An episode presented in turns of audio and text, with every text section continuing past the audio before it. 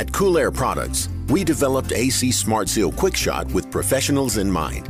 It's the only product on the market that's three in one, with sealant, lubricant, and UV dye all in a single application.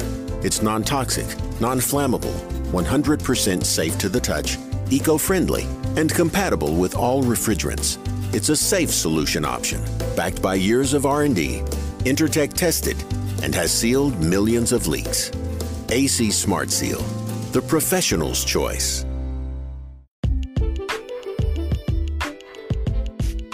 Hey, what's up, guys? Welcome back to the podcast. We have a fabulous interview for you. I really enjoyed this conversation. We got Don Gillis from Emerson. Now, Don is the head trainer okay, in the US. And one thing you're going to notice right off the bat, as soon as Don starts to talk, he's got a voice for radio or podcasting. It's deep, it's smooth.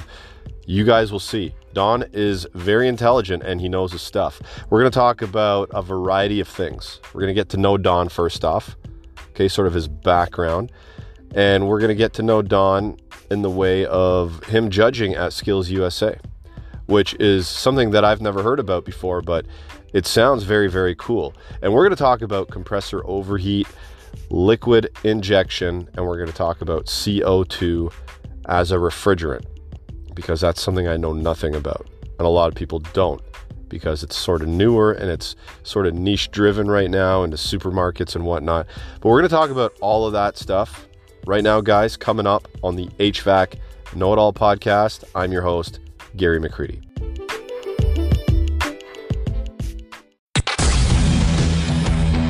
Welcome to the HVAC Know It All podcast. Recorded from a basement somewhere in Toronto, Canada. Your host and HVAC tech, Gary McCreadie, will take you on a deep dive into the industry, discussing all things HVAC. From storytelling to technical discussion. Enjoy the show. Mr. Gillis, how are you? I'm doing good. That's awesome, man. So last week we had uh, your colleague on the podcast, Trevor. You did. Trevor was, yeah, Trevor was on, man, and now you're on. It's like a an Emerson lineup. I, I I hate following Trevor. That's a that's my biggest fear. No, I'm just kidding. I didn't realize that. yeah, he's he's. uh We talked about uh the course that I did with him uh about three years back now uh, about compressor failures and um, Matt Waxer was on with us um, and we just we just kind of rifled Trevor with some questions and he uh, he answered them and, and we had a, a, really good conversation. So I'm I'm planning to have a really good conversation with you as well. Oh, I I think we will. I uh, Trevor is a joy. All joking aside, Trevor is a joy to be around, and uh, he was one of my many mentors when I came on to to Emerson a few years ago, or almost four years ago now. So yeah, we've spent a lot of time together, even though we're in different countries. We we've uh, we've bonded pretty good. Well, Trevor's from the east coast of Canada, and I don't think you've you'll ever meet an east coaster. They say they call them they, they say down south, which is which is really or sorry, down east. when you talk about anyone that's from like Newfoundland, Nova Scotia, it's like yeah, from down east. Even though they're not down, they're they're east. But any anybody you, you ever meet from that part of the the country, they're always they're always like the nicest people. They're just very, very um, I don't know what the word is, but they're very like humble. You know what I mean? So ah. and, and and Trevor Trevor's that way. You really get that vibe from him that he's a really humble humble person and, and just wants to be um, helpful in in, yes. in in what he does. So we're going to talk about first of all let let's kind of get your background a little bit and then talk about uh, how you you do some judging at Skills USA because I don't even know what that is and I want to get kind of into that and figure out what what that is and what you do there. So maybe you can tell us uh, before all this Emerson training stuff that you, you, got into. What were you doing before that? So um, I was, uh, you know, going back probably about 26 years ago now, is roughly somewhere thereabouts. Um, I was a laid off union steelworker at one time. Um, kind of did what you know my area that's what a lot of people did my parents were both steel workers were union people and and what have you well they you know as time went on uh, unfortunately around my era when jobs should have been plentiful. Everything was going, you know, overseas, unfortunately.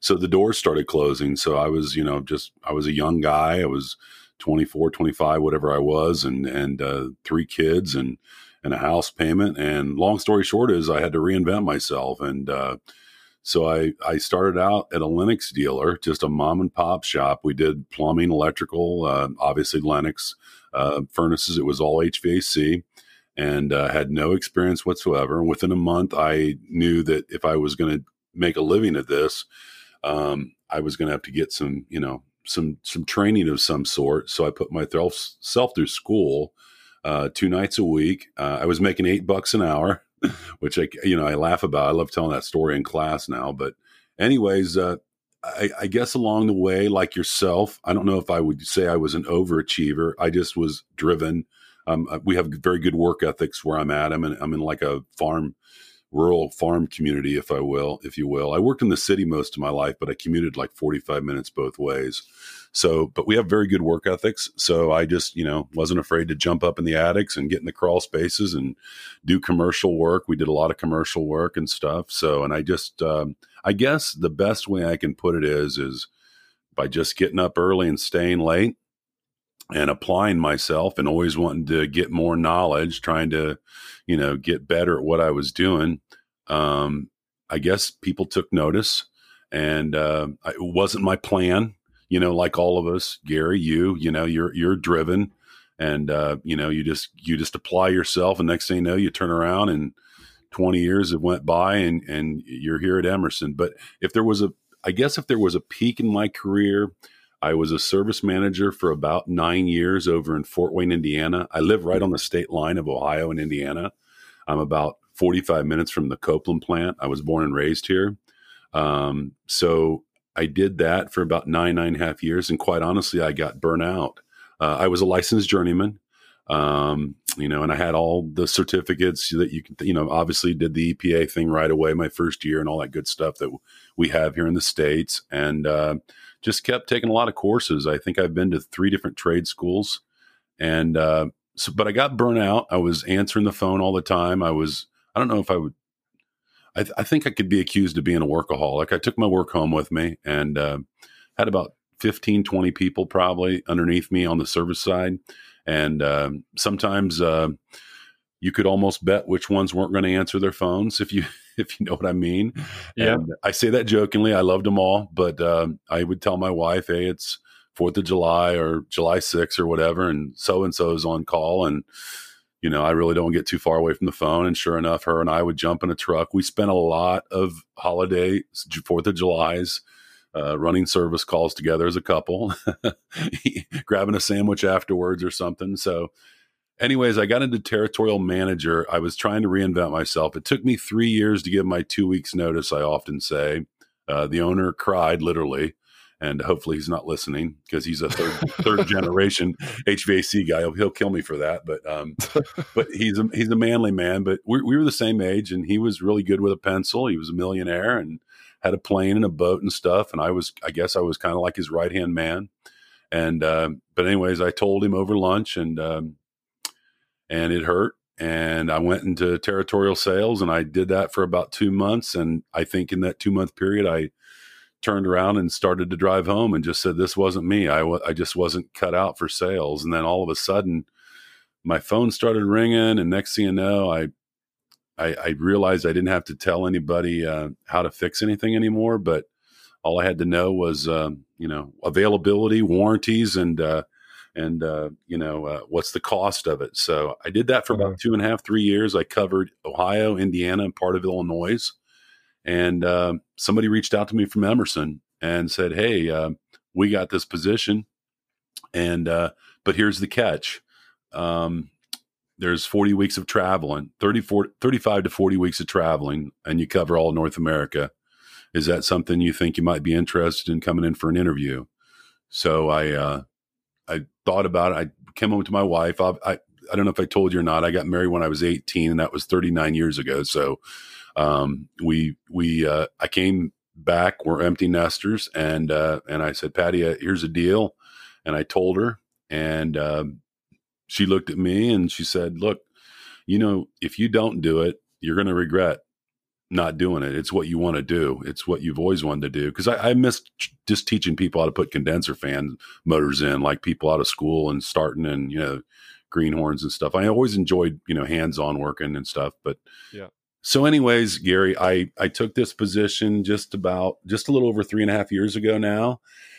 And again, I'm joking, but by default, I became from retirements and what have you, I became the lead instructor because of people retiring and moving on to different, you know, different companies and what have you. So, uh, so it was, uh, you know, I had to basically the first year, year and a half, like Trevor had to, uh, I just basically shut the curtains and the blinds and started re- reading A bulletins and everything I could digest and absorb. And I mean, I'm not kidding you. I was over the top. Uh, Trevor mentioned to me one time, he said, you're, you're one of the hardest working people I've ever met in my life. I, I would literally listen to audio to and from work on the plane.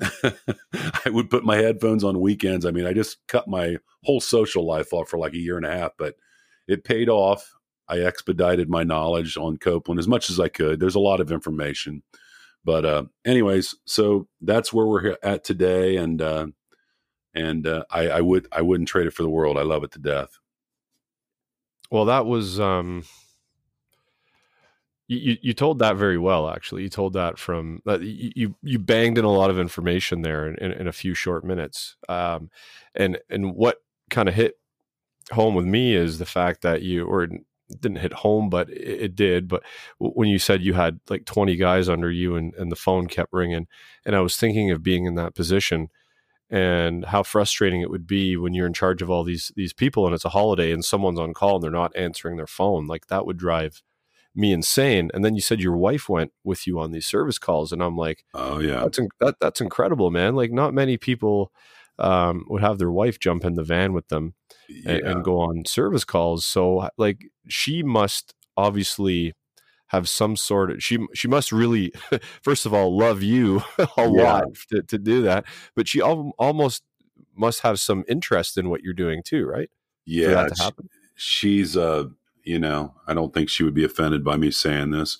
um, she's she's uh, it's not it wouldn't be unusual to watch see my wife and and Trevor knows Patty really well. They've they've done some daredevil things together, like you know when we've been on road road trips here in the states before to like you know Bryan Orr's convention or AHR or whatever. Her and Trevor have t- done. They haven't bungee jumped together, but they'll do like Ferris wheels and stuff together. But she's kind of like a tomboy. She's she's walking around the yard all the time with a pump pliers in her backyard or taking something apart, and I got to tell her to put it down. You know, that's two twenty. Let me look at that first. You know, so.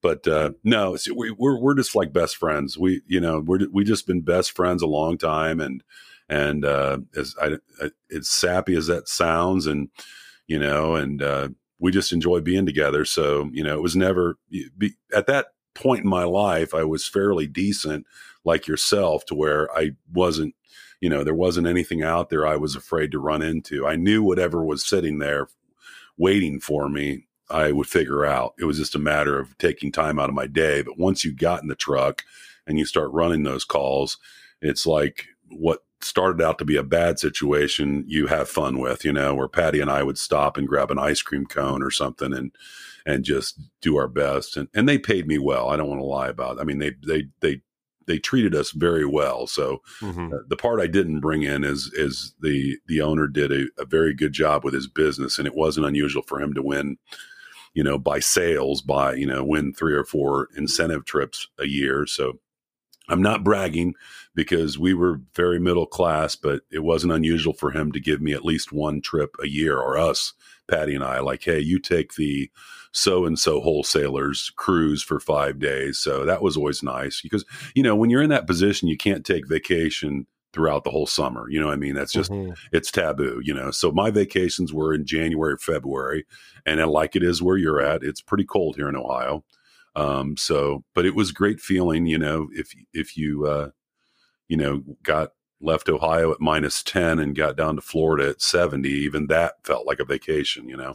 Oh yeah, for sure it would. Yeah, 100%.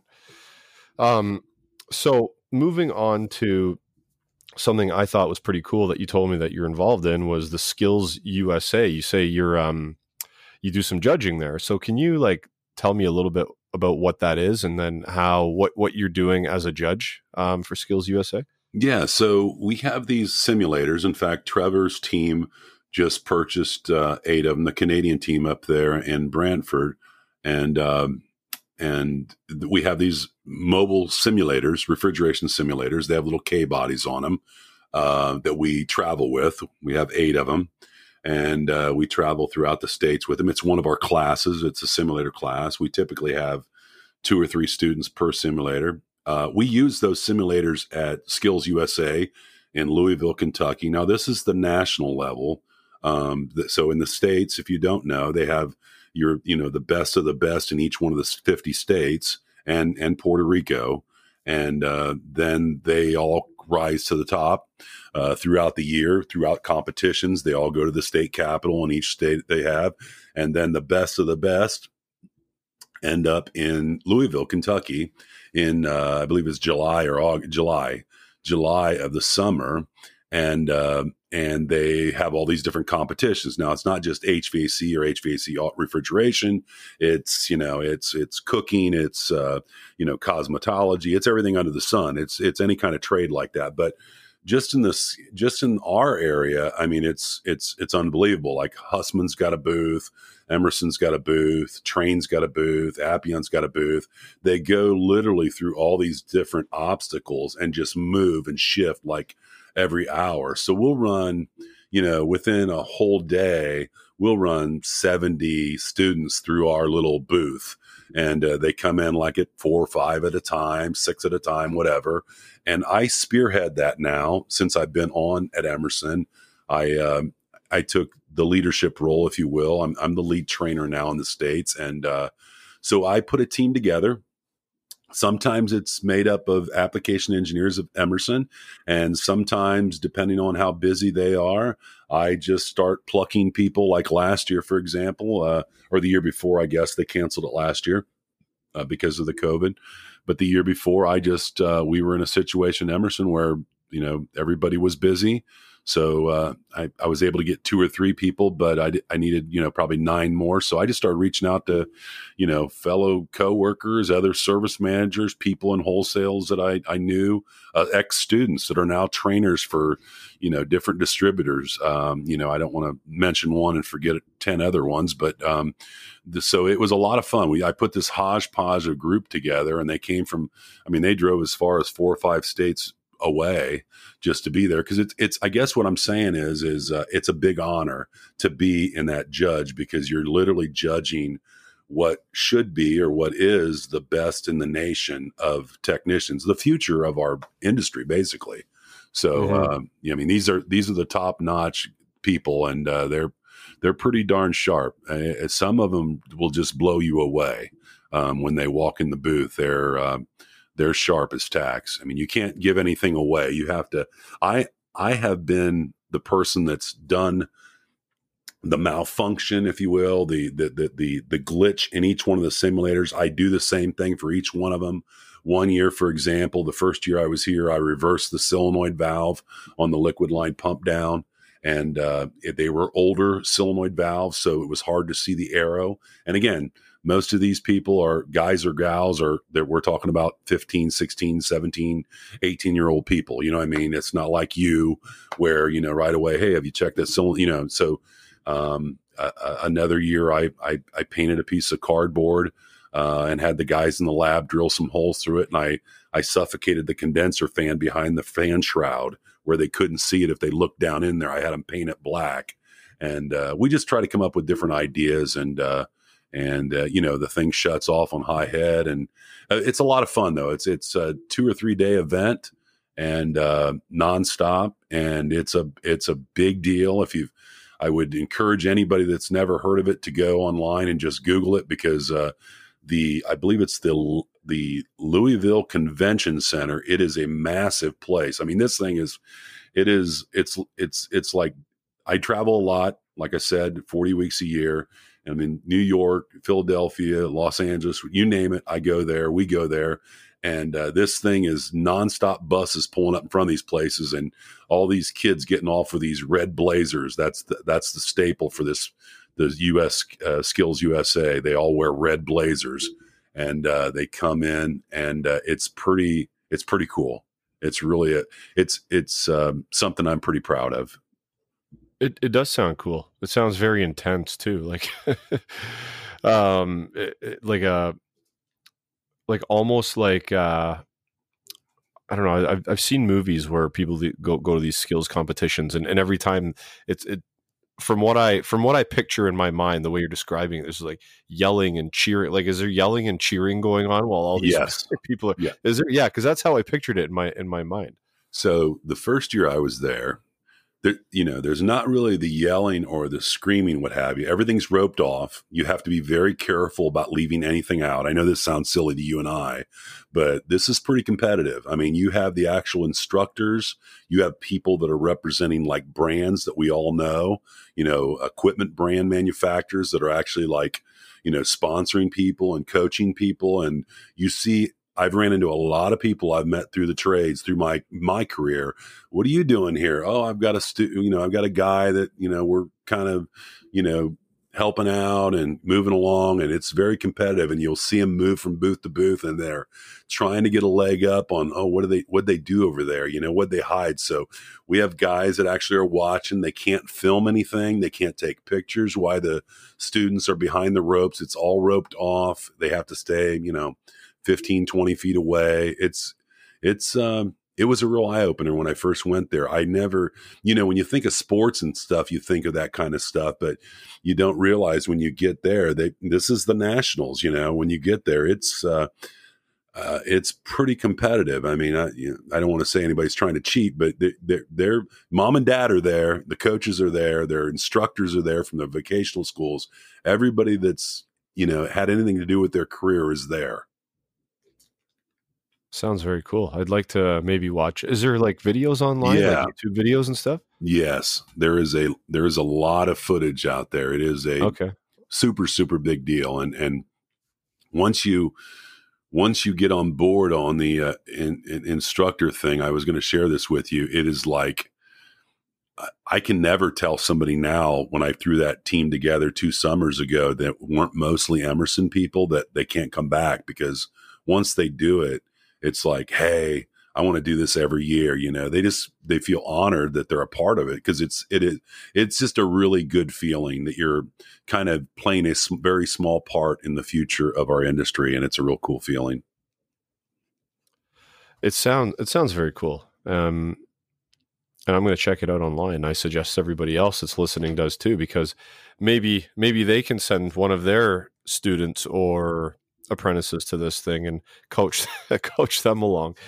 Um, so uh, we we have some some cool things that that we decided that we were going to talk about and I think they're really important. And and one of the last things is which I don't have any experience in. I haven't even discussed this with anybody really. Is is CO two. So we'll get to that one um, in a bit. But one thing that we were going to discuss was was liquid injection Mhm. um, for for for compressors. That when we come talk about compressors, liquid injection, and what it's for and why we do it. Mhm. So, do you want to maybe speak to that a little bit? Yeah, yeah, absolutely. So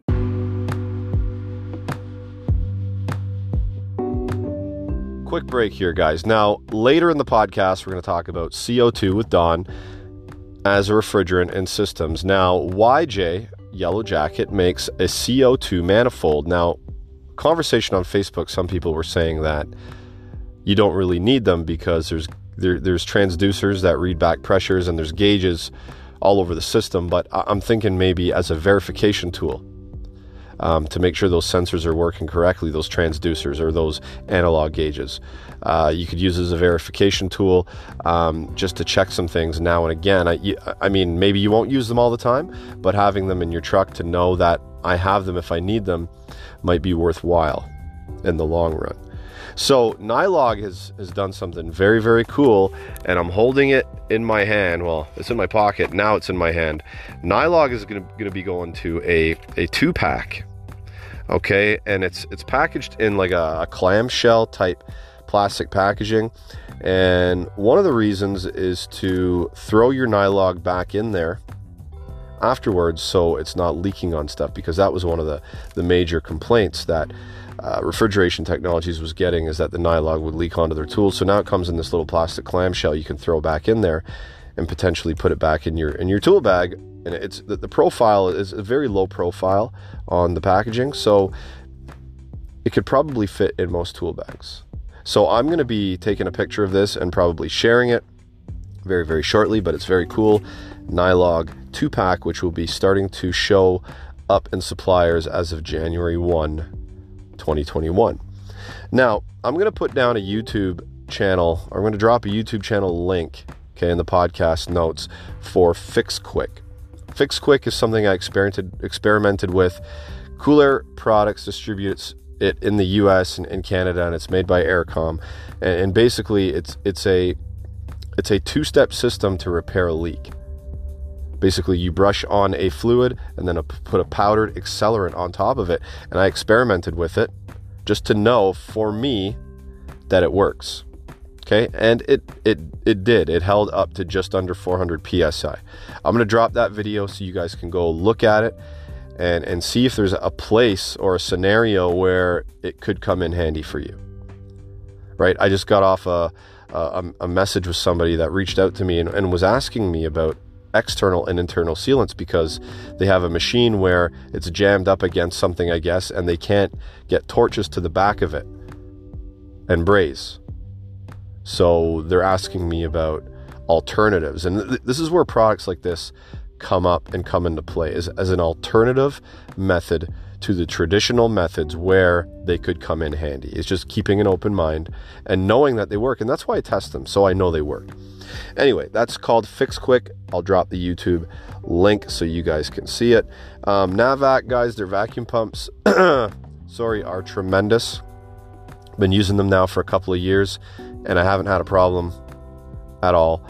Um, like I said, the, the 12 CFM on, on that chiller pull down I did a few days ago, the thing ran 24 hours straight in weather that was cold outside. And when I came back 48 hours later, it, it was fine. It was fine.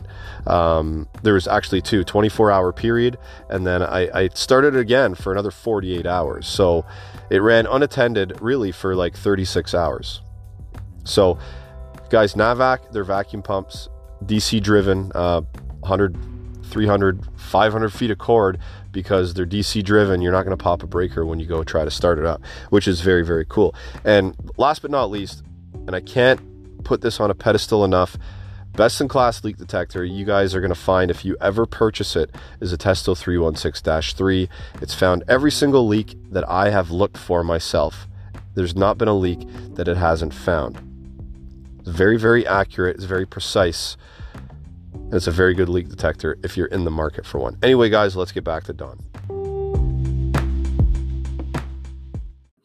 So I'm I'm the guy with the simple button, and this is what I say every time in the class. So the way I teach, if you haven't seen my videos, is I assume that you know that you don't not you personally but the person doesn't know anything so I, I, I always apologize in advance and say okay i'm gonna i'm gonna draw you some pictures in your head and give you a good visual along with the powerpoint and the reason I say all that, Gary, is is is uh, as Trevor would tell you, is unlike a college instructor where someone might have them for three months or a semester or a year or two, we a lot of times have them for eight hours. So, with that said, when I talk about um, any kind of injection, the first thing I establish is why do we use it? What are what are we saying? When I hear injection of any kind, whether it's liquid or vapor, I immediately know that I'm just I'm cooling the compressor off. That's that's the main purpose of what we're doing there. We we're getting down to these ultra low temperatures and that discharge line's getting hot coming out and we know it's a killer of compressors as Trevor probably spoke with you about it. I mean, overheat is the number one uh, killer of compressors by far. So uh, that's the first thing. Now, when I talk about liquid injection, I'm talking about strictly cooling, and that's it. And there's different types of liquid injection. We got the DTC valve. We got, you know, we, we can inject inside the, uh, the inside the, uh, uh, the, the, the uh, suction line coming in. Uh, there's all different applications. Um, you know, you can use a brazed plate heat exchanger for vapor injection. But when we talk about vapor injection or enhanced vapor injection, we're talking about two things. And there we're talking about not only cooling the compressor, but we're actually talking about helping the capacity, making it more efficient. And what I mean by that is, since this is a podcast, and I've got something I'm going to release on Friday that's uh, that's going to kind of coincide with this. It wasn't purposely done, but I had been working on something already. So, but you have to visualize if you're familiar with brazed plate heat exchangers, and you see a lot of them in racks and what have you. And they a lot of times they can be used like with um, both sides of that uh, brazed plate heat exchanger. One could be refrigerant on one side and refrigerant on the other side, or you could have glycol on one side and refrigerant. So, with that said, is we've got a normal system. Visualize the compressor, the condenser, the metering device, and the evaporator. Now, just for a second, I want you to visualize when you're leaving the condenser in that subcooled liquid line, you're teeing off there. You're teeing off there and you're coming down to either one of two things an EV, okay, uh, or a solenoid valve, one or the other that's communicating with something leaving on the discharge line typically whether that's an OEM's board or or just a regular uh, wire thermostat of some sort coming back to the coil that's opening and closing. Basically it's taking the temperature reading from the discharge line and saying, "Hey, we're at that 225 mark." Um, for like for example, our X line units, our condenser units at 225, they start injecting, you know, right away. Okay, they don't let it get above 225. So we start injecting. What happens there is that liquid, subcooled liquid, opens up either through that solenoid valve or through that electronic valve, that EV, and wh- whichever way it does, it meters that so, and then it goes through the uh, one side of that brazed plate heat exchanger. So, if you can visualize this brazed plate heat exchanger is a bunch of plates together, similar to like a radiator. And, uh, and I'm again, I'm I'm talking as if you don't, no one's ever seen it before, but most mm-hmm. of you probably have. Okay, but it's like a radiator. And if you've used, I did a lot of geothermal through my career, and it, and they have a coax in there, and that's how they that's how they pull that energy from the ground. You've got glycol and you got refrigerant, and they're exchanging that heat. You know, heat transfer. So one side of it, if you will, I'm going to say it acts almost like an evaporator, and the other side acts almost like a condenser. But it's but it's it, it's exchanging heat. You know, we know hot goes to cold. So on the subcooled liquid side, the liquid line of the normal system that would be running through there is going through one side. On the other side, we're metering the refrigerant, so it's now saturated or you know primarily liquid going into a vapor. It's picking up that heat from the subcooled liquid. So first of all, we'll stop there on that subcooled liquid, let's say we had 105 degrees, and I'm just throwing numbers out there of subcooled liquid entering that brazed plate heat exchanger, and it would normally be 105 or maybe a little warmer than that heading into the metering device on a regular system. We add the brazed plate heat exchanger and we counterflow that that saturated refrigerant going the opposite direction, counterflowing it. We're picking up that heat, removing, let's say, let's say we're removing, for the sake of not arguing, we're removing 45 degrees. So what was 105 is now 60. So what is that telling you? Now we have 60 degrees subcooled liquid going into the metering device on our normal system. So that tells me and tells everyone that's going to give us better capacity at that mm-hmm. evaporator. We can absorb a lot more heat there. So we know that for sure. Now, on the other side of the coin, that vapor that we picked up or that heat that we picked up from that subcooled liquid, it's now superheated vapor. We take that back into the head of the compressor and we inject it vapor injection in the medium area of that scroll set, okay, where it does the least amount of damage, if you will, or throws the pressures off.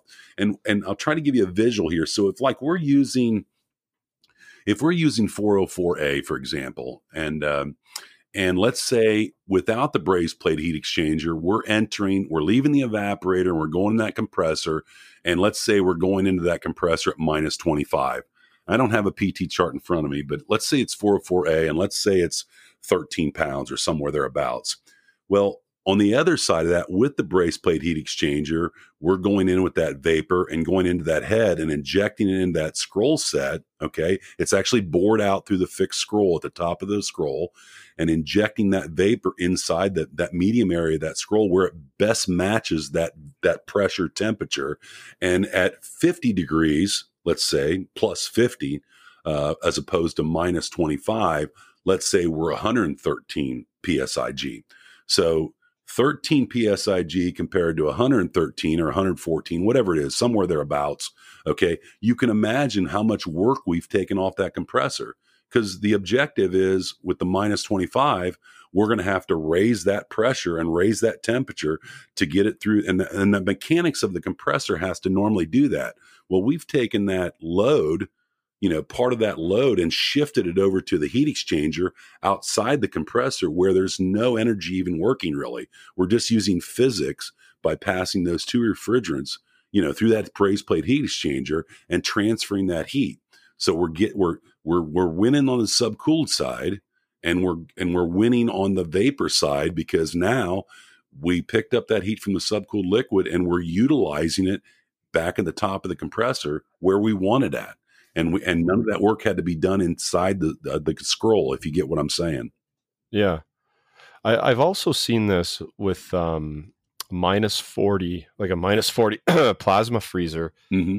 minus forty C, but it wasn't a, a a brazed plate heat exchanger. It was it's more like a a suction line accumulator where the the the, the suction line goes in and comes back out, and then the uh, the liquid line also goes in and comes back out, and they exchange heat there, similar to what you're you're describing.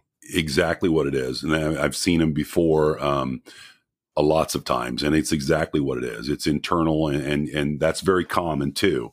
Um, but you get the gist of it, and and that's why I use the comparison on the geothermal too. It's they have what they call a coax, and it's it's very similar. the The bottom line is we're transferring that heat and using it where we where we want it to be. Just you know, just just like we do in a normal system, a very generic system. You know, um, it, it, it's the same concept, but just a little diff, different. They're just, you know, they're they're with the brazed plate heat exchanger or the subcooler, like you're talking about.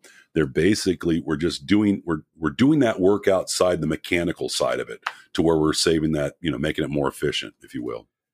Yeah. Um, and the the same system that I'm thinking of that had th- this style of um, like the subcooler it also had it has a mechanical device. Um, basically, it's there's like a hole in the top of the compressor. I'm I'm trying to remember this right. I think there's a there's like a drilled out spot in the top of the compressor, and there's an insertion of like a temperature monitoring. Uh, yes. It's, mechanical, yep. and then there's a line that comes in. I believe it's from the liquid line, and if the compressor gets too hot, it just injects a little bit of um, liquid into the into that compressor to keep it cool. Yes. Yeah. Is that so, how that works? Yeah. Yeah. So, so what I think you're describing is what we call to, and there's, again, this is what I said at the beginning. There's, there's through the years, depending on what era it was, there's a lot of different uh, relay sensors. Uh, what we used to see all the time before the DTC valve is the common one. I think it was introduced in, I want to say 99, May of 99, but that's the most common one. And you're right. It goes and takes the temperature uh, probe and drops it down in a, like a well, a dry well, if you will, at the very top of the yep. compressor. It almost looks like a thermocouple, if you will. It's replaceable. Yeah, it does. That's right. You can take it, it and service it and take it off and, uh, out of there and it's replaceable. So yeah, that's that I think is what you're describing there, and that's that's the most common probably.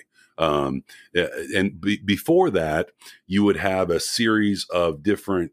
Um, instead of like a metering device. Well, it was a metering device, but they were, but unlike today, where you know we get into EVs and things, they were almost like they were like cap tubes. They, not like they were cap tubes, and and obviously you know that you know how cap tubes work. The more refrigerant you want, the bigger the bore, the shorter the cap tube is uh, to get the juice there quicker. So, um, but you might have had, you know, six or seven different choices with, uh, you know, and, and, there was a lot of variance there. When they came up with the DTC valve, it, it eliminated a lot of that. It's an all in one mounts on the side, and it, and you described it perfectly. Cool. Um, along the same lines as as compressor heat, like back back in the day, or compressor overheat. Back in the day, I used to see uh, this freezer warehouse we took care of. There was a bunch of uh, semi hermetic compressors, and they all had these big honking ugly oil coolers sitting yeah. above them where the the oil would be pumped through and the fans would cool the oil. Yeah. but that that's kind of like a I, don't see that anymore. That's, that's more like an old school method right? What you're describing now is kind of like the new way of doing things. It, yeah it, it is the new way of doing things but you they're still out there. You, you will see them a lot more on uh, not, you'll see them on the semi hermetic so it depends on like there's an a bulletin for all of those and we talk about it in all our classes and and each one of those applications. It, it really depends on, you know, when you start to see fans and those things and those coolers like that, you don't see coolers as much anymore. But when you start to see that fans, that fans has to constantly run at a thousand CFMs. And you might have a cooler also on it, but you don't get involved in that typically on any refrigerant any application until you're down to about minus 25 or below um, that's when you'll see that kind of stuff. But you you you can still see it. We still talk about it. They're still out there um, on your larger semi hermetics. But yes, mm-hmm. uh, you they are still available. And and the reason being that when we get to those low temperatures, like uh, low temp refrigeration, the reason we need to to cool the compressor and the oil and all that is because from what I've been what I've been taught, and you can see this, is the volume of gas coming back to the compressor is is not is not there like it is in air conditioning. You're not having that that large volume of gas coming back uh, to cool that compressor off, right? That's exactly right. It's exactly right. So where where a lot of this comes into play is exactly what you're saying. The lower the temperatures, when we get into those ZFs, um, ZF models of compressors, like on the scrolls and stuff, is when we start to see those really ultra low temperatures. I'm talking minus 35, minus 40. You know, you're you you have to have that either liquid or vapor injection. Um, and and you're exactly right, Gary. It's it's uh, the the it's unlike refrigerant. We don't have enough refrigerant coming back to cool that. Most everything out there. You brought up a good point uh, most everything out there for I don't know how young some of the listeners are, but most of our products are refrigerant cooled. You know, very very few of our compressors, uh, probably less than ten percent of them are, are air cooled. You know, your K bodies come to mind, uh, some of those, but most of everything we make is refrigerant cooled.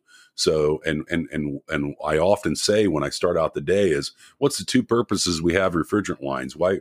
What's what's the two biggest things we, we why we size refrigerant lines? And you get this deer in the headlight look sometimes, depending on the age of the group or what have you. But and I'm not trying to trick anybody, but we need we need the refrigerant lines to be large enough to bring enough volume back to cool the compressor, and we need them to be small enough to make sure we have good velocity pushing that oil back. And so th- it kind of goes hand in hand with that. And when you slow that down or you get down to those low temperatures, those compressors are much more robust. For example, on our scrolls, those tips on those scroll sets get much, much thicker. We don't allow them to separate as quick at the end on those tips uh, because we don't want any type of re-expansion gas at all in there, you know, to keep them as efficient as possible. But uh, they're very, very robust. Mm-hmm that's that's there, there's one other topic that or it's, it's not another topic but another point to bring up about compressor overheat and i know it's thrown some guys for a loop that i've worked with in the past and one particular instance comes to mind it actually happened more than once. There there was a walk-in box it's just i think it's uh it's, it's just um like a, a walk-in cooler it's like five degrees C or like 40 degrees F or something like that. Mm-hmm. And and it was installed by another contractor, but we we were doing the maintenance on the entire building.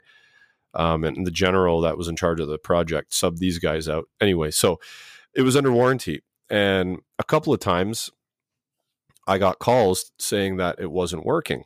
Uh, so I'd go out there. The compressor was running, but it wasn't cooling. Um, and I'd put my gauges on and the compressor the, the the pressures were were the same on both sides even though the compressor was running mm-hmm. now most people would think man my compressor's dead the the valves are shot or whatever but what it was is that that this type of compressor and, and, it was a it was a Copeland. Um, I guess when it got hot enough that the scrolls disengaged, they separated from each other. Yeah, and and it just stopped pumping. But when you shut the power down and then let it cool and come back the next day, it starts pumping again. Yeah. Right. And and I think that's something that a lot of techs got to watch out for is is to make sure that that's the case and they're not sending a compressor back for warranty when it's when it's fine. And the reason this was happening is because the TX valve screen was getting plugged up, and I, I don't know if they didn't nitrogen braze or what it was, but mm. it seemed it seemed that way because there was quite a, a, a lot of piping and um, even though there's filter dryers in there, in between the filter dryer and the and the TX valve, if there's a bunch of joints on large diameter piping, you're gonna get you're gonna get carbon and you're gonna get it flowing back towards there. And they were back like two or three times cleaning these screens because that's how many times it it happened. Um, but I've seen it in the past where techs have have um, condemned the compressor for doing this when it was actually just protecting itself. Yeah, that's a so we have a model similar to that, uh, almost identical to that.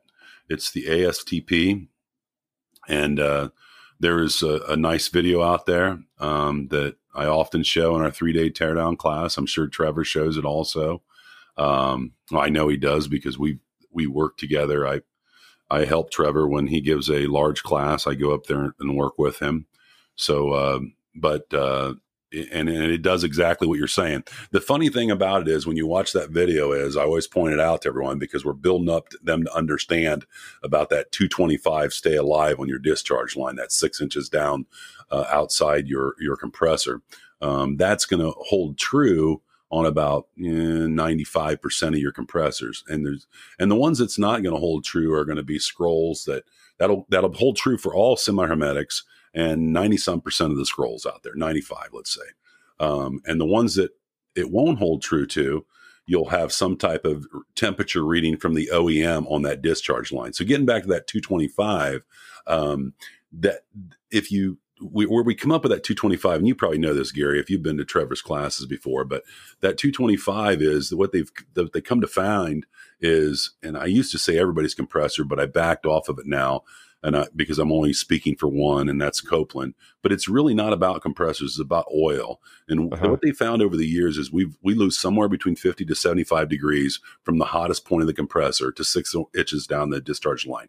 So yeah. taking in the thought that we lose, let's say worst scenario 75, and you know where I'm headed with this. The mm-hmm. 75 and the 225 were that 300 degrees. That 300 degrees is a magical number to where the you start to lose your viscosity. It really starts to get thinned out. And on any compressor, if you stop and think about it, I know this sounds like common sense, but the hottest part of that compressor at the top of the discharge area is is is to the closest to the thinnest film of oil in the compressor too between either the piston the cylinders or or your scroll set so it's a it's a slippery slope there where you start to cook and uh, it gets hot and compression ratios go up and and it's gone. So, but the reason I'm telling you that is on that video, it'll go off at 275 degrees and it'll kick off. And that's when that little bimetal thing opens up on that scroll set. And basically, what it does, it relieves the gas out of the scroll set, letting the floating seal fall down. It can't hold it up anymore. And that cavity, that pressurized area, it opens up and shoots that gas out and comes down on the inherent protector but you're right. Uh, we we the video says and we say just because a, a compressor is running and not pumping doesn't mean it's bad. We had a rash of compressors come back when they first unveiled that compressor years ago, from what I understand, and they just kept coming up with better and different designs of these decals on the side of the compressor and all kinds of warning labels. You know, so. Uh, we try to educate his bets, and that's that's one of those classifications. I'm sure if Trevor's been on a few times, he's mentioned to you. We have a classification like you know as many as 30% of some scrolls models come back to Copeland to our plant with identified as NFF, no fault found. That's a pretty large number and it's it's it's it's major on the scrolls because of all the different safety features like what you're talking about. It's easy to misdiagnose you know, even that inherent protector, it opens up and you don't know it and you it looks open to you from common to start or common to run, you know, and you don't realize uh, you know, most people do after a while, but that's why you're running the water over the top of the compressors. How many times have, have we done that? Or, or oh, yeah. ice to pack it up. I mean, that was my, I jokingly say that was my first service call. I didn't even know what I was doing, but uh, I was told to run water with the compressor. This is back before cell phones. I don't even know if we had pagers then, but, um, but anyways, yeah, good stuff. Yeah, and those compressors stay hot like it seems like forever. So you you do need to and, unless you're going to walk away for 24 hours. Yeah. And it needs to be up and running. Yeah, you do need to start cooling that thing down with with water or ice. But I can see um I can see the future of of training for you, Don, for for compressors like this, where techs will walk up to a machine and maybe maybe ten years from now there'll be like a little hologram of you that just appears on the top of the compressor that says, "Hey, hey, you, um, this compressor might not be dead. yes. Uh, instead of those warning labels, maybe just a little hologram of of, of your yeah. uh, of yourself popping up on top of that compressor there. well, that's that's what guys like you and Trevor and and other ones out there, the podcasts and stuff. Hopefully, that's what we're doing is uh, is getting getting the word out and getting the education as best as we can. Um, but yeah, well, you, the people you, that listen, great topic though. Yeah, the people that listen to podcasts are the ones that are trying to learn. It's it's the ones that don't listen and don't read and don't read have the bulletins and stuff. Those are the ones you need to worry about because those are the those are the ones that we like to call know-it-alls because they don't they don't pers- subscribe to to learning. It's like ah, I, it's you know what I mean. That's the way they are and th- those guys will never learn but the people that are listening to this they're here to, to learn they're here to learn from from guys like you talking about this stuff so that's going to help them and hopefully they can go teach their their coworkers or their their colleagues the stuff yeah. that they're they're learning about now so um so moving on to to the next thing which is intriguing to me because i i have no idea um how it's used where it's used why and, and all this stuff is is co2 refrigerant. I know it's natural and I know it's um, friendly for the environment, and I and I know that the pressures are um, can be pretty high in, in, a system, right? Using CO 2 mm-hmm. Yeah. So so. Um, how do we start this out? We I usually start out by saying, first of all, I don't get into politics.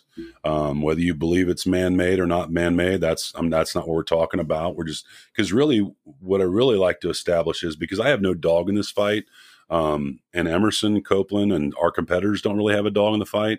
Why would a compressor manufacturer like ourselves and our competitors be tooling up, not today, but years ago, and still more now uh, for these natural refrigerants coming down, or, or i.e., CO2?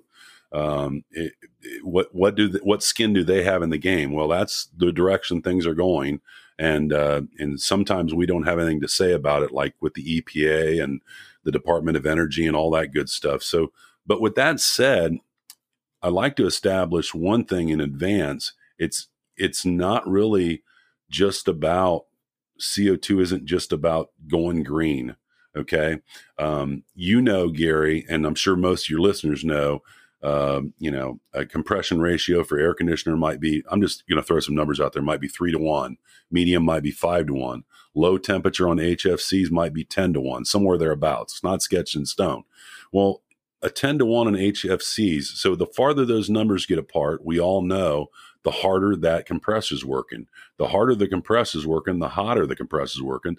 The hotter the compressor is running, the less efficient it is. So on low temperature CO2, the compression ratio is two to one. Now, wrap your head around that for just a second. The transfer of heat, like propane, is incredible. It's very, very efficient refrigerant. I mean, if you look at the CO2 uh, piston, have Trevor show you sometime on a on a large uh, CO2 compressor, the piston size is, you know, it's only about an inch and a half across on a semi-hermetic. I mean, it's they're very, very small uh, it doesn't need a lot of energy to move that that that that thing. And when we talk about it in a liquid sense, um, if you use it like glycol, it's much more efficient than glycol. Um, it's it's you know like if you're using pumps to move that glycol around, when you use CO2 as a liquid, you're using about a tenth of the horsepower you would in glycol. And the other thing is about a lot of people don't know with CO2 as a liquid is uh, in, in a secondary system when we're using it as like glycol, um, we're we're talking about where where glycol cannot do latent heat, just sensible heat. A CO2 can change state and do, be latent heat also. So that's another big uh, gainer in that. And and at the end of the day, of course, when we if we release it, like Trevor and I often do with our CO2 trainer, we train together. Um, I do it in the states, and he does it up in Canada. But because he's shorthanded, I go up there and work with him on that. Um, we blow the charge. We let the students at the end of the day. So if something should happen, God forbid, and not that anybody's going to get hurt but if for some reason we trap gas or whatever we do in a system we you know the worst scenario is that you know the pressure relief goes off and the and the co2 goes out. The the the bad scenario on that is the, the where the negative part of it is on that isn't so much the danger of it it's having to have, like if you're talking about a large store, having to have that CO2 on hand to recharge that whole system up. So that's why we don't want to, we, you know, that's the, that's the reason we don't want to blow that charge, obviously. Okay. So that was a little bit about you know the whys of why we're using it. The, the global warming potential on CO2 is one. Um, I don't want to get into a big you know chemical thing here, but all refrigerants are based off of CO2. Uh, it, it, because it's in the air, like 0.04% of you know CO2 in the air. So they base all refrigerants off CO2. So the starting point for all refrigerants is the number 1. So it's a ratio with all other refrigerants. So 404A for example is the global warming potential is 3900 what does that even mean to me i'm just a contractor i'm a service technician you know i mean my oldest son is a licensed journeyman i mean he doesn't spend time what does global warming potential even mean to him? Well, what it means in very simple terms, it's a ratio. So one pound of 404A is the equivalent of 3,900 pounds of CO2.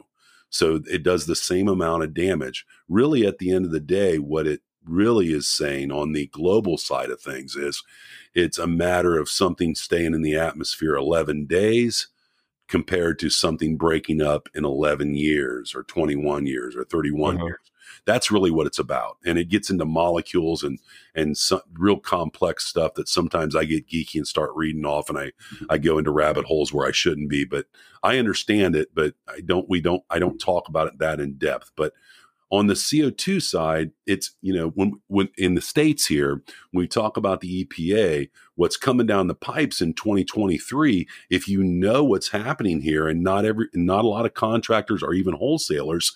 And when I teach at colleges and vocational schools, they're looking at me like, why aren't we hearing about any of this? And I'm thinking, I don't know.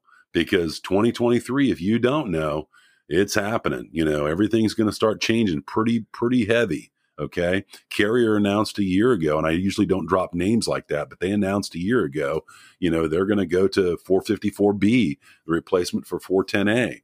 Um, you know, and that caught everybody off guard because a lot of people were thinking R32 was going to be the refrigerant of choice. So, and then since then, a lot of people have went on on board with that. Well, they said they're going to go for all their residential and light commercial. They said that's going to happen in 2023. Well, the people that did know that they even announced that knew, didn't even understand why they announced it for 2023. It's because all these EPA laws come into effect in 2023. Why am I talking about that? Because along with that, the larger the system, i.e., grocery stores, supermarkets, the less global warming potential it has. So the more refrigerants in there, the less global warming potential. Makes sense, right? The smaller the unit, they're going to allow for more the worst the worst toxic refrigerant, if you will, the worst global warming potential. But it has to be in smaller units.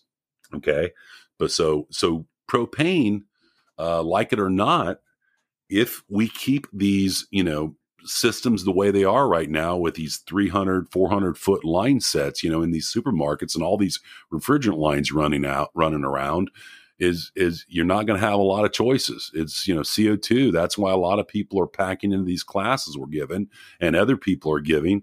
Uh, you know, we sell out these classes all the time uh, because of it. They they all are aware that if they want to do this work in the states or in Canada or wherever, they're going to have to get on board. And right now, unfortunately, I don't want to say it's like the Wild West, but there's not a lot of training going out there uh, uh, right now. Unfortunately, And I don't mean this in a bad way. What I'm seeing out there is a lot of people are getting these contracts and doing these stores, and they haven't had a lot of training yet. Now, nobody's getting hurt, um, but I'm just saying they're starving for that kind of training right now. That's why I like to gravitate towards that training because it's something not everyone's talking about. I really took a liking to it, and really now that I've worked on the trainer quite a few times, we've done that, and and I you know done a lot of training with Andre Patenaude and and uh, the the different ones around the nation and, and Elaine up in Canada and Trevor also. Um, it just fascinates me, and I and I really understand it really well. So back to the the pressures part of it. So let's establish this. When we're talking about the low temperature side of the system, let's say we're dealing with a rack, we have a medium and low side. When we're talking about the low side of the rack on the transcritical system, and transcritical systems mean it just means we know it's going to get over in transcritical, which is going to be high pressures. But on the low side of that rack, we're talking about pressures that are no different than 410A on air conditioning. And we, we, we think those are high, but we're talking about 400, you know, 450 pounds or whatever. Okay. It's not until we get into that transcritical side, let's say on the medium temperature rack, and basically what to give you a visual on that that low temperature rack if you don't know and i'm just i'm talking as if you don't know the people out there don't understand this and the, the the low temperature rack never sees outside ambient. And we talk about a critical point we're talking about a temperature of 87.8 so until it gets above 87.8 degrees which is easily done in a lot of the st- you know states that are in the US but until it gets above that it's pressures just like 410A and air conditioning. When it gets above that, CO2 gets a little freaky. It's hyperactive. It it it loses its pressure temperature relationship.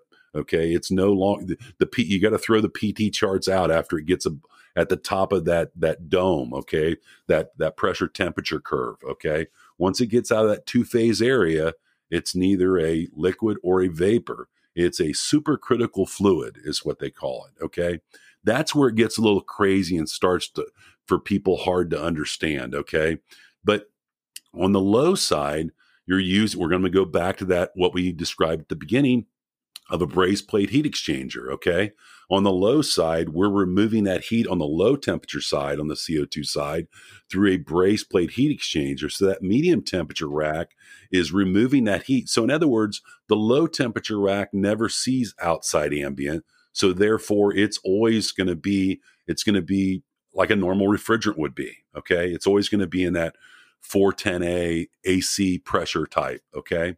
On the medium side, sometimes it's going to be in subcritical, depending on ambient air outside, and sometimes it's going to be in transcritical, and sometimes it's going to be in subcritical, depending on that ambient.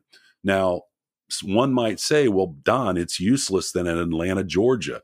Well, you'd be surprised if you use our software, our PSS software, which Trevor's really good at. At uh, does a lot of tutorial on that. I've seen some of his work on that on videos.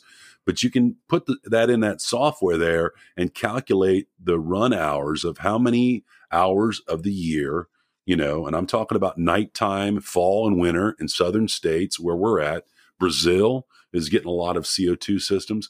You'd be surprised how many hours you're actually running below 87.8 degrees. And then if you add things like adiabatic coolers, you know, where you're running water outside the condenser outside the unit and the air's traveling through that cool water you know when when it gets above 87 8 degrees that adiabatic cooler is almost like a, a residential humidifier like a swamp cooler if you will the air is traveling through that water dropping at about 15 degrees. So it might be 95 outside or, or let's say 90 degrees but it's seeing 75 degrees. The condenser is.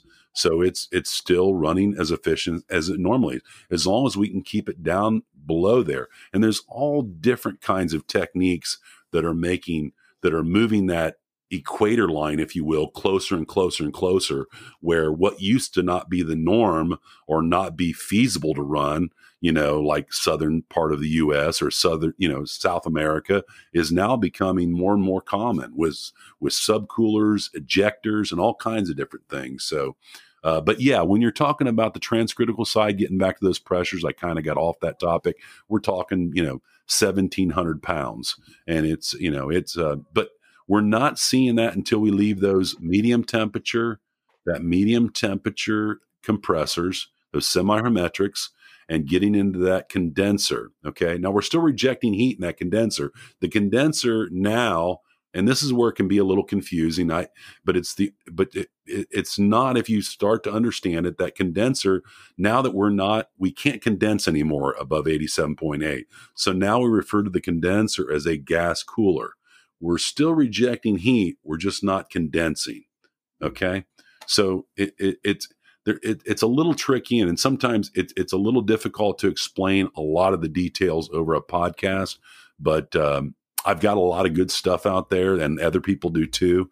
Um, you know, to explain a couple different components that have to come into play to make it all come together. But you'll you're going to see this more and more and more. I feel comfortable in saying that. And again, I don't. Copeland Emerson doesn't really have a dog in the fight. Other our competitors don't have the dog in the fight. It's just it's really good refrigerant and uh, and it and it doesn't you know uh, like it or not you know the EPA and different things like that that's the direction the globe is going. You know Europe's Europe's 15 16 years ahead of us you know. Canada was 5 years ahead of the states not all that long ago. And now if you look at transcritical systems Trevor will tell you this we've about doubled uh, what Canada has now in a, in 5 years um, because everybody can see what's coming down the pipeline. Uh, it's you know you you're not going to get around it, so you might as well start educating yourself on it. Wow. So, I mean, when you throw out words like super critical fluid and throw out the PT chart above 87 degrees. Yeah. I mean, th- those are those are crazy things. Uh, I I did want to ask you like the when you're talking about supermarkets and, rack systems like we need to if we're using CO2, do we need to retrofit the entire rack? Like we can't just take out whatever we're using and then just throw in CO2 in, into what's existing, right? We need to retrofit for the refrigerant, do we not? Yes. Yeah. It's it's so it, it, it's basically or is it or is it, when I say retrofit, do it is it, can we just change really, the parts? We got to rip everything out. Yeah, put everything really, new back in. Yeah, you really can't utilize honestly, Gary. You can't utilize any much of anything on on an existing system. For example, Aldi's in the states on all their new stores, they're doing all CO two. Now, I was told because I see so many contractors, technicians in a year's time. Um, you know, depending on where I'm at, I'll ask, you know, who's working with CO2. If we're talking about CO2 and people will raise their hand, if they're affiliated with Aldi's, you know, and different stores that are spearheading in the States, for example, um, they'll tell you on all the new stores it's CO2, most of your Walmarts uh, in the States, but on the on if they're doing a renovation in an old Aldi's, like a 20 year Aldi's, and they're going to be down for some time, they are then changing over there. But it, it's a complete change out. They're ripping everything out. Um, you can't use because you know, like for example, you know, you know as well as I do on the on the uh, on the transcritical side. Once it leaves that higher discharge pressures, we got to have, you know, stainless steel. We've got to have what they call XHP copper. You know, it's a thicker walled copper by Mueller. Uh, that's just one brand name. Uh, you know, we're talking about pressure relief valves throughout the whole system, and th- those got to be sized and, and set for whatever the weakest component is on that. So you're going to see pressure relief valves all over the place throughout the systems. And then you're going to have a, a, a, flash tank. Uh, you know, think of it as a as a as a as a, uh, uh, receiver on uh, with thicker walled, almost like on steroids.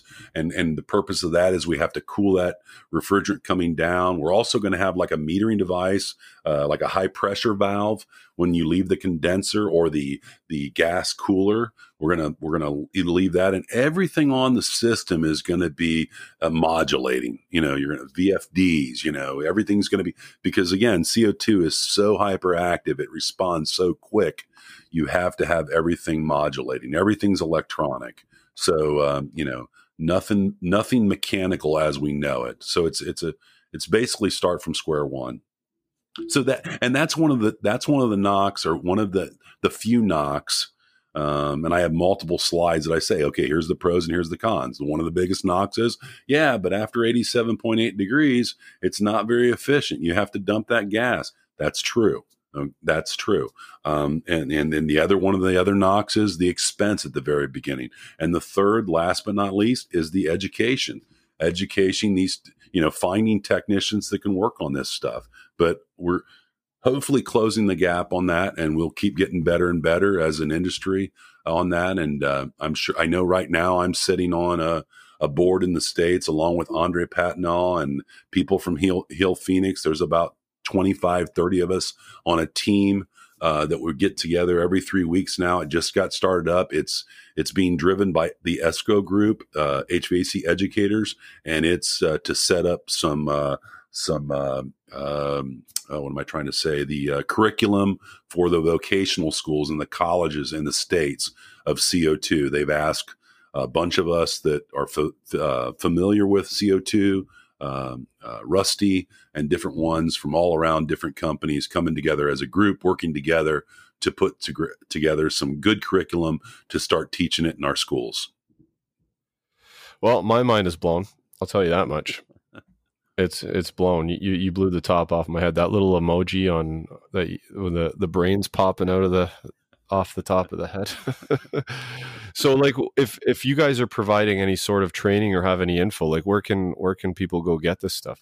So you can go to um, so you can go to you, you, I, I, like again i'm the guy with the easy button but if you go through and you um, i can I can send now if you've got a place for them to get links, Gary. I can send you some links, but you can go to Emerson CO2, um, uh, Transcritical, and start putting things in like that in the Google. We have a very nice pamphlet out there, and again, I can leave you with any links to give to the listeners and what have you. Um, you can go to uh, the EmersonEducation.com uh, website where we have our instructor led courses, our online uh, learning. Uh, you can see a bunch of uh, taped, archived uh, CO2 training. Uh, you can go to uh, my YouTube channel. Uh and uh, I have a, a, a Facebook page that I've just thrown together just because I needed a place to dump some uh some videos that I started making. But uh I have a uh, four hour course, I believe, of CO2. It might be eight hours that I did for uh, another person that does a podcast that asked uh, me to come down there and do a, a day's training for them. Uh, there's all kinds of stuff out there for CO2 and, um, and and there's a lot of our competitors out there with CO2. But there's a particular pamphlet that I really like to recommend, and I can send it to you um, and, and I have it out there, like I said, on my our, on our Fun Facts Facebook page, and I also have it on my LinkedIn page. And uh, we uh, Emerson Education, emerson.education.com. Uh, you can go there and you can find uh, the pamphlet also there. And I believe Trevor has put that in several different places if he didn't bring it up with you, uh, where he's got it tucked away too. But I can get it to you. But um, there's a lot of good information out there. It's not hard to find. If you just put in CO2 Emerson, uh, you'll see all kinds of stuff pop up. But uh, and if anybody needs anything, and uh, Gary, if you want to reach out to you, Gary, um, you can you can get with me, and I can send you anything that anybody would like to have interest. And I and I get those like you do emails all the time because it is a area where a lot of people like yourself that really like to like to learn, you know, those special technicians, if you will. I don't know if I could fall in that category, but those special technicians that really like to absorb a lot of the good stuff. Um, and, and, and that I get those people all the time that really like, man, I want to learn more about this because they can see the writing on the wall. You know, it's going to be like anything else. If you don't, if you're not in the forefront of it, you know, you're, you're, you're going to miss out because it's going to, it's, it's coming whether you want it to or not. Yeah, I, that that is just basically what I preach to to people is anytime I post anything new that's that's here like oh well why would you why would we do it like uh, guys this is just what is true. This is what's happening. And if you don't get on top of it, one day you could be left in the dust. So rather than criticize something that's new that's happening within the industry, just keep an open mind and learn about it because one day that might be you in that position. Amen. I, uh, I'm a big fan of new. I, I, I uh, was blessed with not being afraid of change, and I uh, even at 57, I'm the guy that does the apps uh, demos here in the states. Before I got here, that they were kind of punching the screen with the PowerPoint, going, "If you hit this button, well, Tr- Trevor's got one too," and now, but I bought a little gizmo to hook up my phone, and I actually have the students follow along with our apps, Copeland Mobile, and do those demos like Trevor's done on video and what have you. But I it brings more power to it. And you, again, again, getting back to that change, it's embrace it, embrace the change because the quicker you accept it, you know, don't just go with the flow. Um, it, you know, so the bad things will shake out. If, if it's not a good idea, it'll shake out. But if a major manufacturer is tooling up for it and b- building compressors for it, you can bet that it's coming. I agree with you. All right. Well, Don, I got to thank you very much for for that because this was um, eye opening. I, I, really enjoyed the the compressor overheat and liquid injection conversation because that that I'm that I'm in the know about. CO two is, is it was something new for me, and and I really enjoyed listening to you talk about it. Well, thank you. I I appreciate you inviting me on. I really mean that. I uh, I uh, I enjoyed it immensely. It flew by quick. Yeah, we're we're gonna we're gonna I think we should sit down and come up with some more topics that you and I can discuss because I, likewise, I really enjoyed uh, talking to you as well. So, thank you very much, my man.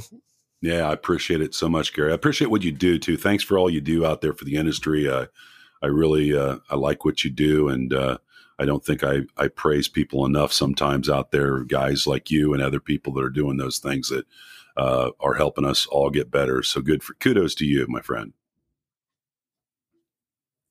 Super kind words, Don. Thank you very, very much. I really appreciate that. And let me return the favor. Within five minutes of talking to you, I knew you were a passionate educator. I really, I really knew that right away just because of the the way you talk and the way you carry yourself. And and I think that this industry needs more passionate educators and mentors out there, and and people that we can lean on and grab information from and and know it's the right information and know we're be, being led down the correct path. So thank you very much for being who you are and really caring about pushing this information to guys and girls that might be unaware. So if you guys want to learn more about CO2 or compressor overheat or liquid injection, there's a ton of information out there, guys. You just got to take it upon yourselves to, to go out there and learn it. Okay, sometimes you need to do this on your own time, as we discussed with Trevor and Matt on the last podcast. You want to be a master at your own craft, you gotta take the time to do it. One thing I'm going to mention, guys, when I was talking about that minus 40 degrees C freezer I was working on, minus 40 degrees C and minus 40 degree F, they line up on the scale at the exact same spot. So minus 40 degrees C is minus 40 degrees F. And and when I, I was listening back to the podcast, and I'm like, when I said that, it sounded like I was just reiterating that it was only in degrees Celsius, but it's it also lines up with minus 40 degrees F. I just wanted to throw that out there. I've mentioned this a ton of times before, but if you didn't know, that's some useful information you can take forward. Um, impress people at parties, maybe a girl you're dating. I don't know. I'm just kidding. Anyway, guys, I'm out. Happy HVACing. Hope you enjoyed the show. Follow HVAC Know It All on Instagram, Facebook, YouTube, TikTok, Twitter, LinkedIn, and anywhere else Gary feels like popping up. This has been a Two Smokes and a Coffee production.